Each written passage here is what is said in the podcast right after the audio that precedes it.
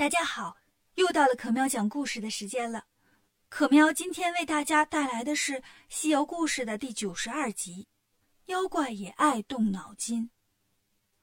唐僧师徒离开了灭法国，走了些日子，他们又进山了。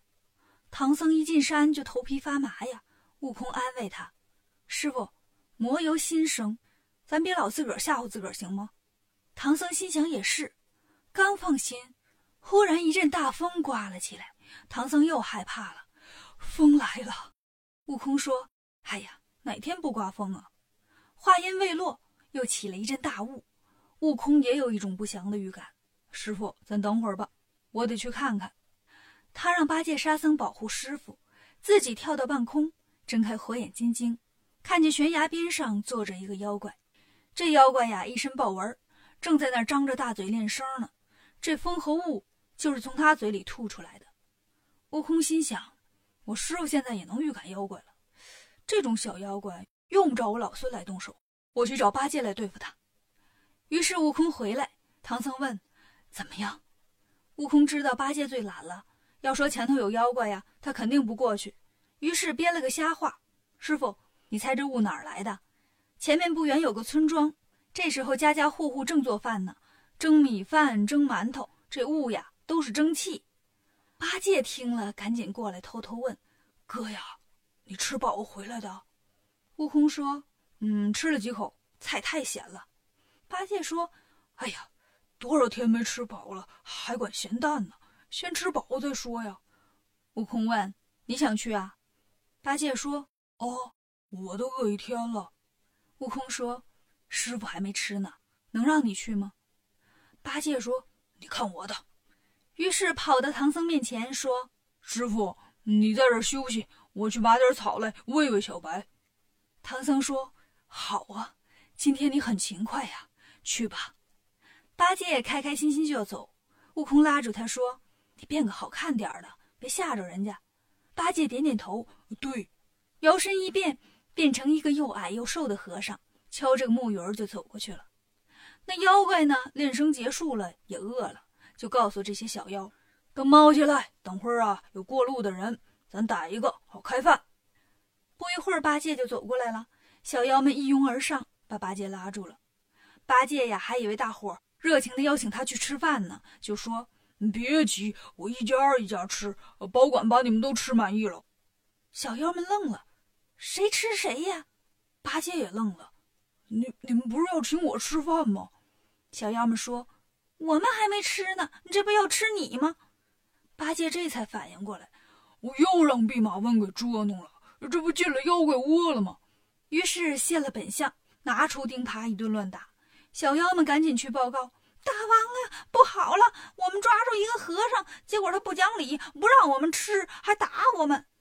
老妖一听，别怕，等我过去看看。拿着一根铁杵，见到八戒问：“你哪儿来的？”八戒说：“我是唐僧的徒弟，天蓬元帅猪八戒。”老妖说：“我今天太幸运了，老早就想吃唐僧肉了。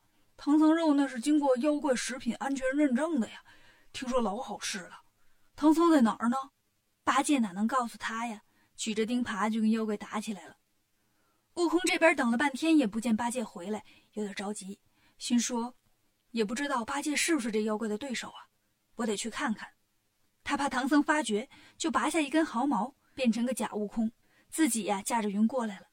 过来一看，八戒让一群妖怪围住了。悟空喊：“八戒别慌，老孙来了。”八戒一听孙悟空来了，心里顿时有底儿了，手底下也有劲儿了，一顿乱爬，把妖怪们都打跑了。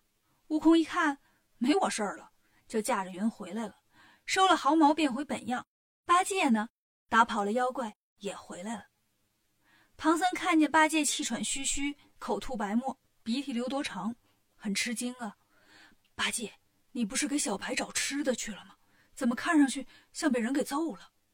八戒气呼呼地说：“师傅，我被师兄骗了。师兄说前面有人家做饭，我本来想去弄点吃的，谁想到呢，根本没有人家，前面都是妖怪。”悟空就笑了：“谁让你总爱偷懒？没事，也不是什么厉害的妖怪。”你在前面走，我们在后面跟着。八戒一想也是，刚才那些妖怪不也被自己打跑了吗？于是，在前面开路，师徒四人继续向前走。老妖带着小妖们回到洞里，很不开心。哎呀，好想吃唐僧肉啊！这时候，一个小妖过来说：“大王，我是从狮驼岭过来的，见过唐僧师徒。